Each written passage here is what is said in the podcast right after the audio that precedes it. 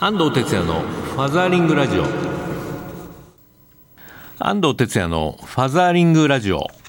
皆さんこんにちは。この番組は父親支援の NPO 法人ファザーリングジャパン代表の安藤哲也がパパにとっての耳寄りな情報をグッドミュージックに乗せてお届けする番組です。はい今週も始まりましたファザーリングラジオですがえー、いよいよね、えー、歳末という感じでね、えー、年の瀬になってきました。あと3週間もね切りましたね。今年も。いや早いですね。この間ねなんか夏が終わったと思ったらもうあっという間に冬ね、えー、年末という感じですけど皆さんどうですか？あのお子さんのねクリスマスのえ計画とかあるいは年末年始のねあの旅行とかいろいろあると思うんですけどもまあ仕事しながらいろんなねことを考えなきゃいけない時期になってきました。はい。皆さんいかがお過ごしでしょうか？えー、ファザーリングラジオではツイッターも決必です、えー、そんなこともねぜひつぶやいてみてください。ご利用の方はハッシュタグシャープ84に FM をつけてつぶやいてください、えー、それではファザーリングラジオ今週も30分間よろしくお願いします。この番組は少子化問題の解決を目指す一般財団法人ワンモアベイビー応援団の提供でお送りいたします。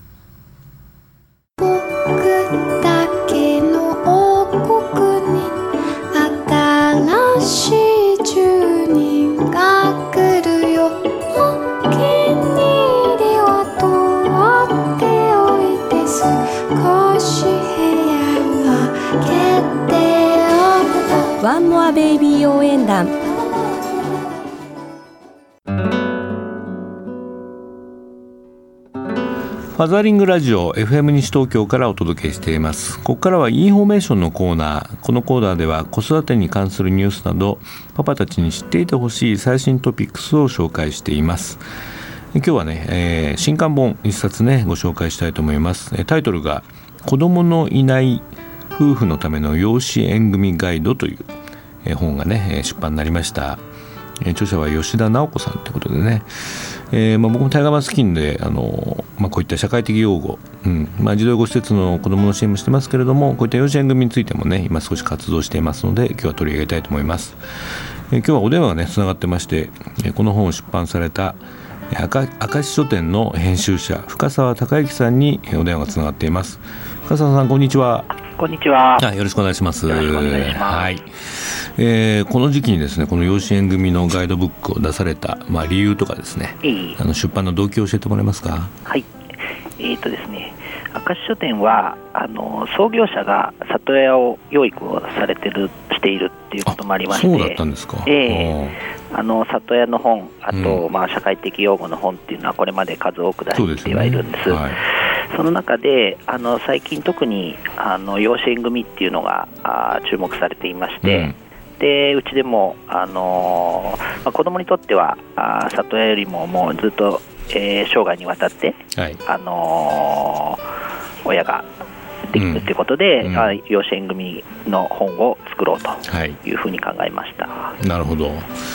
まあ、今回はねその、まあ、不妊でね、こう子供のいない夫婦のためのという、まあ、ついてるんですけども、えー、まあ、この不妊も、まあ、バブル期ぐらいから増えたと言われてますが、はい、まあ、やっぱこういうニーズが高まってるということなんでしょうかね。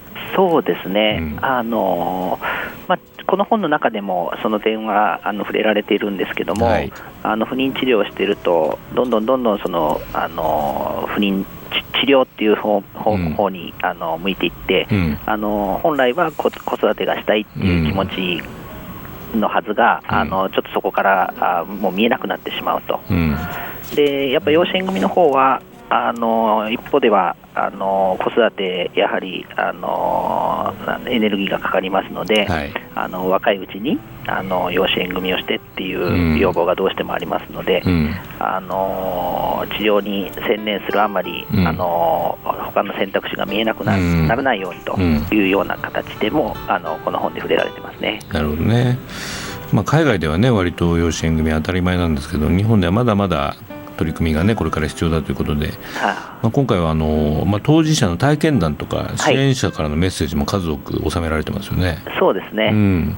まあ、読者にとってはあのいろんなバリエーションがあった方が、はい。こう自分の身近に感じられるとい。う面があると思うので、うん。そういう意味で体験談が数豊富に、うん。あの収録されてるっていうのはあのいいろいろ自分にこう当てはめながらうん読めるんじゃないかなと思います。そうですよね。まあ、制度の仕組みからあとは、まあ、成長した子どもたちへの,、ねそのまあ、真実告知といいますかね、そうですまあ、ね。そういった問題もやはりあのあると思うので、ええまあ、それもいろんなケーススタディが載ってるとはい。いうことですよね。はいこれは書かれたあの吉田直子さん？ええはあのどんな方なんですか、こちらは、えー、ともともとはフリーライタうんーをされていた方なんですけども、あの不妊治療を得て、うんえー里親登録して、うん、それで、えー、と今はあの養子縁組されてるっていう方なんですけどああなもる、ほど。ええ今もあのご自身の住んでる、あのま地域で、うんあの里親のお普及活動をされてますね。あそうですか。ええはい。まああのタイガーマスキーも一回この問題で勉強会やったことあるんですけどね、ええ。まあ結構たくさん来てくれて、うん、やはり関心が高いんだなっていうのを感じましたね。そうですね、うん、まあ、どうしても、まあ、里山もそうですし、養子縁組もそうですけども、あのーやっぱ途中途からの養育ということで、はい。やっぱこん、まあ、困難っていうか、うん。難しさっていうのは当然あるんですけども、うん。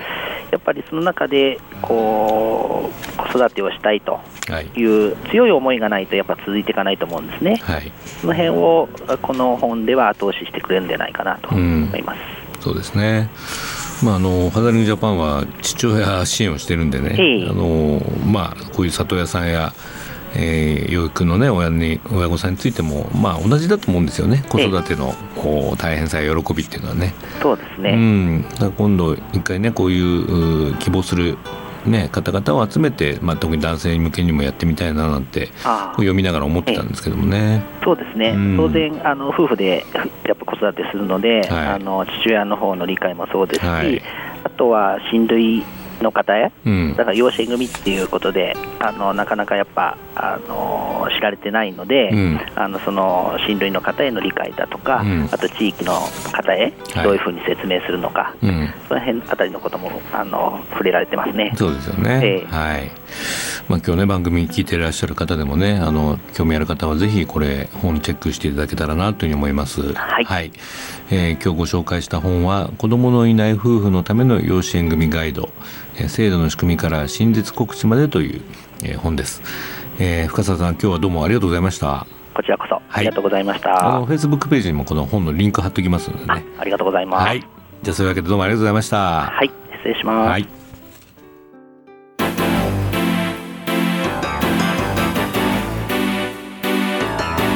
ファザーリングラジオ FM 西東京からお届けしています。ここからはソーシャルカフェのコーナー日本には社会的な課題がいろいろありますがそれを何とかしたい社会を変えたいという思いを持ってソーシャルな活動を実践する方をゲストにお呼びするコーナーです。え今日のゲストはお電話がつながってます。NPO 法人名古屋化サポート未来理事長の海老沢明さんです。海老沢さんこんにちは。こんにちあは。今日はよろしくお願いします。まあ、うん2年ほど前ちょっと名古屋の方でイベントで僕もお邪魔しましてね、はい。まあ、その時お会いしてはい。あの非常にじゅあの有意義な活動をされてるなと思ったんですけれども、はい。はい、この名古屋化サポート未来、えーこちらは社会的養護の当事者推進団体ということでよろしいですか？はいそうです。あの施設で育った人とかはい、家庭で育った人たちがあの集まって活動してます。はい。あえー、とエリア的には東海3県でいいんですかね？はい、そうですね。うん。あの東海3県にはうん。あの養護施設が60箇所ありまして、60あとはまあ里親さんたちのそういう支援をしてます。あなるほど、ははい。いはい。えー、とこの NPO のメンバーは、まあ、10人ぐらいでそうですね。活はい。動されていて、はい。はい。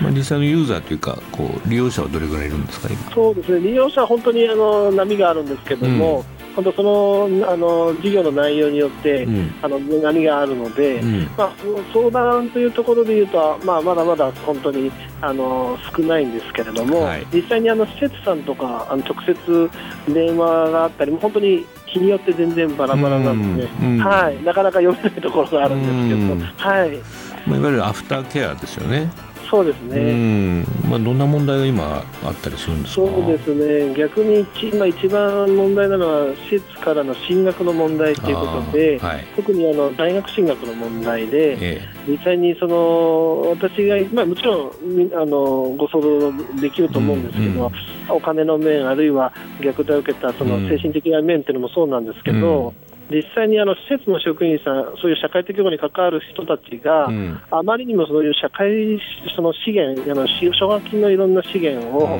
あの現無知であるなっていうところが私は思ってましてね、はいはい。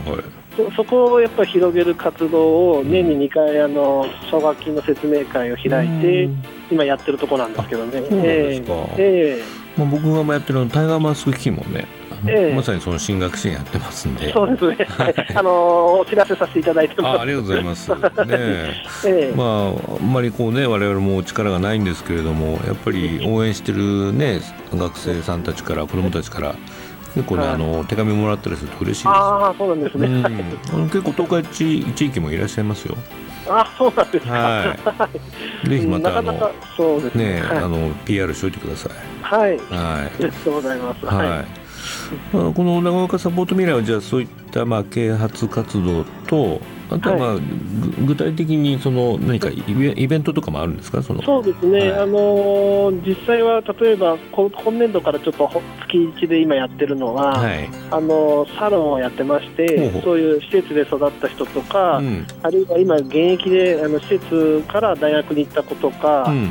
あるいはあの会員さんなんかをうまく巻き込んで、うんあのとしたサロンをみんなでご飯を作って食べながら、うんとあのいろんな話、日常の話、仕事のこととか、あの学校のこととか、うん。これからのこととかって話し合える場をちょっと月1であのちょっと助成金いただいてうん。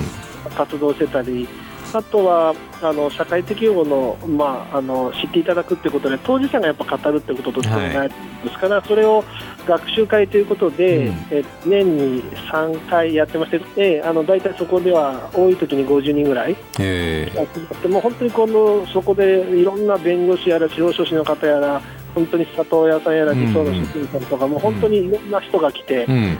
学び合うという、そういうことも、はい、やらせていただいてます。当事者だはいけじゃなくて支援者の方も来てもらって。そうですねはい。なるほどね。このサロンにしてもそういった勉強会にしてもすごい大事ですよねこれね。そうですね、うん。本当にそこがあのまず社会的養護全然知られてないので、はいはい。実際にあの例えばこれからそういうあの福祉の仕事に就きたいといううん学生さんの,、あのもう結構あの興味持ってくださって、うん。じ実際にいろいろ聞きに来てくれたりとか、うん。実際にその話を当事者の人の話を聞きたいということで、はいはい。あので東海圏は結構あの大学が多いもんですから、結構あの興味持ってきてくださってますね。そうですか。はいはい。三沢さんも確か日本福祉大学のあそうです。ご出身ですよね。はい、そうです。長谷川先生と、はい、そうなんです。はい。やっぱりこういう活動を始められた動機っていうのはそういった勉強されてそうですね、うん。あの大学、特に3年から専門的にこの児童養護の関係の、はいはい。あの特にあの自立に関して自分もうん。あの研究してたもんですから、ああの準備活動でもあのそういう活動してたもんですから、え実際に今でやっぱりあの社会的養護の子どもたちをなるべくこの、ね、社会から少なくしたいなと思った時に、えはい。やっぱりそういう学童期の子どもの学童保育で私も卒業をうん。仕事したもんですから、うん。そうだったりで、そこの学童期を見てたら、やっぱりその子たちの乳児期のうん。だなと、あとは親子の関わり、はいはでそこを考えたときに、今のあのしまあ、私の本職であるその日だまりの課っていう仕事のところはい。に結びついて、今、あの保育所を運営したり、ああのー子育て広場を運営したりということを、あのそこにつながってます。はい。全部こう川の流れのようにこうつながってるわけそうなんですよね。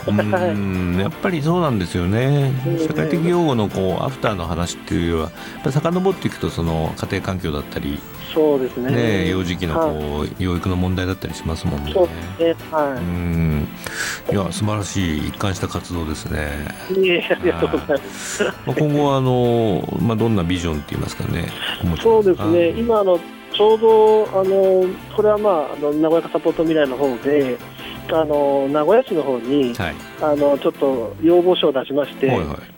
ちょうどこの間あの出したところなんですけどね、うん、どんななんですか？要はあの対象児童のアフターケア事業っていうのを、やっぱりちゃんとあの名古屋市としてちゃんと、はい、あの言ってほしいなっていうことと、うんやっぱり自立援助ホームがかなり少ないかなと、1箇所しかないんですよね、そうなんですまあ、愛知県で愛知県というくくりで見れば、またちょっと2、3箇所増えますけども、はい、それでも絶対数としてはかなり少なくて。あのなので、自立援助も充実していかないといけないんじゃないかっていう内容を、あの出させていただいたんです。そうですか、まあ、それはもう名古屋市長もね、しっかり捉えてほしいですよね。で要はそこがあの切り口になって、うん。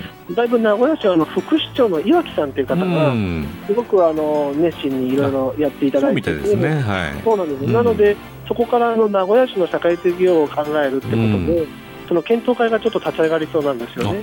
いいじゃない、えー、いい流れになってきました、そうなんそこがだから私の恩師の長谷川先生なんかも入っていただいたり、はい、あの違うメンバー入っていただいて、うん、業界と民間が一緒になってその社会的にもこれからどうしていくんだっていうところで、うん、あの考えようかなというところであのちょうど1回目の会議が今度1月にありそう,、そうですか、うん、えー、はい、またその結果も教えてくださいよ。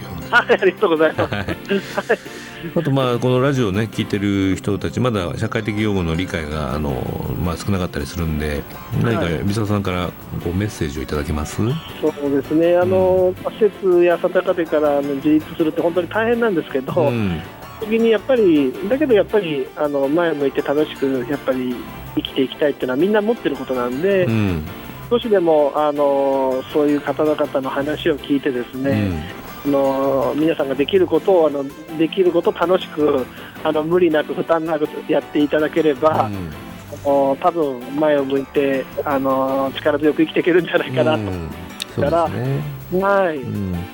またそのね支援者の人もまた無理しちゃうとあの、ね、行き詰まったりしますんでね。はいはい。まあ、サポート未来のホームページのね海老沢さんの挨拶のページにはこの未来っていうのがね一つずつ意味があって「み」はみんな一人一人がでらが楽な気持ちで,、はい、で「い」がいつまでもいられるようにっていう。そう、ね、こういう願いを込めてネーミングされてる、ね、ありがとうございます。はい。やっぱりこういう、うん、そうなんですよね。やっぱり肩に力入りすぎる支援者の方もたまに見かけるんでね、もう少しこう楽な気持ちでね、あの、はい、まあ逆に支援を受ける側もその方が多分僕は気楽にいけるんじゃないかなと思うし。そうですね。はい。まあでも本当毎日大変なお仕事だと思いますんで、はい、あのこれからもお体気をつけて。はいえー、また今度僕も愛知寄った時には、あぜひぜひ 寄らせてください。はい、ありがとうございます。えー、ね、はい、本当に今日は、あのいろいろありがとうございました。ありがとうございました。はい、まあラジオねお聞きの皆さんでもあのこういった活動に興味ある方はぜひホームページで名古屋化サポート未来と検索してね見てみてください。はいというわけで海老沢さん今日はどうもありがとうございました。ありがとうございました。はい絵本コーナーパパ読んでです。このコーナーでは週末パパが子供と読みたいおすすめの絵本をご紹介します。今週の一冊はこちらですね。おへその穴という絵本ですね。ちょっと読んでみましょう。小さな小さな赤ちゃん。今はまだお母さんのお腹の中だけどあお母さんのおへその穴から見える見える。あお兄ちゃんが見える。何してるのかな？見て見てロボット作ったよ。生まれてくる赤ちゃんにあげるんだ。おへその穴から見える見える。お姉ちゃんが見える。何してんのかな。赤ちゃんが生まれてくる頃咲くのよ。綺麗な花を見せてあげるの。おへその穴から見える見える。あお父さんが見える。ポロンポロンポロロン。赤ちゃん赤ちゃんお父さんです。君の歌を作ったよ。歌ってあげるから早く元気に生まれておいで。はい。こんな感じでですね、えー、まあ、3人目の赤ちゃんがねもうすぐ生まれる過程のお話なんですけどもそのお母さんのねおへその穴から、えー、いろんなものが見えたりあの匂いがしたりとかですね聞こえてきたりっていう、まあ、そういう話が展開するんですけれども、まあ、最後その生まれてくる日のねところまで、えー行くお話です。まあ、これ実はあのうちも3人目が生まれる前にですね本屋さんで見てあこれうちと同じだなってお姉ちゃんがいてお兄ちゃんがいてね3人目が生まれるっていう感じで思わず買ってしまってねずっとその上の子長男とねよく読んでたんですけれども、うん、やはりこう新しい命のね、えー、誕生とかそれを迎えるね家族の気持ちがねすごくこう、えー、よく描かれて描かれている絵本だなというふうに思いました。はい。えーと、こちら絵本ナビにもねレビューが来てますね。こちらはチェリーハッピーさん30代のママ男の子3歳0歳のお母さんですね。弟の存在をどう受け止めていいのかなかなか分からなかった兄ですがこの絵本のおかげで少し納得した様子に変わったように感じます。子供に対して説明して聞かせるのではなく、えー、ちょっと感動する赤ちゃんからのメッセージが最後に待っています。この子は本当に望まれて子に生まれてきたんだなと思えるメッセージでしたと。はい。まあ、この家庭もね多分あの同じようなシチュエーションで読まれたんじゃないかなと思いますね。ね、あの兄弟生まれる時ね、えー、ぜひこの本ねお父さんあの読んであげてみてください、えー、今週の絵本は「えー、おへその穴」えー、長谷川義文作 BL 出版から発売になっています。Facebook ページにもリンク貼っておきますのでご覧ください今週の「パパ読んで」でした。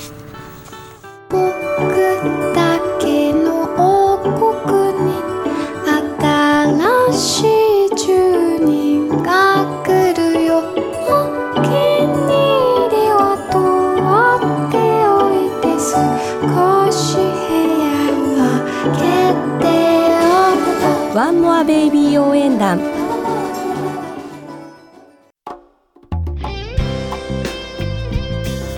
ファザーリングラジオそろそろお別れの時間になりました。イベント情報ですが12月13日この宮崎市にね僕行くことになってます。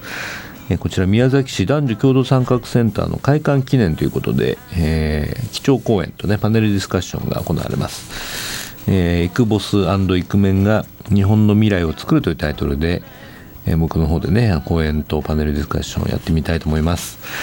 こちらは宮崎市男女共同参画センター、ね、80名の定員、え参加費無料になっています。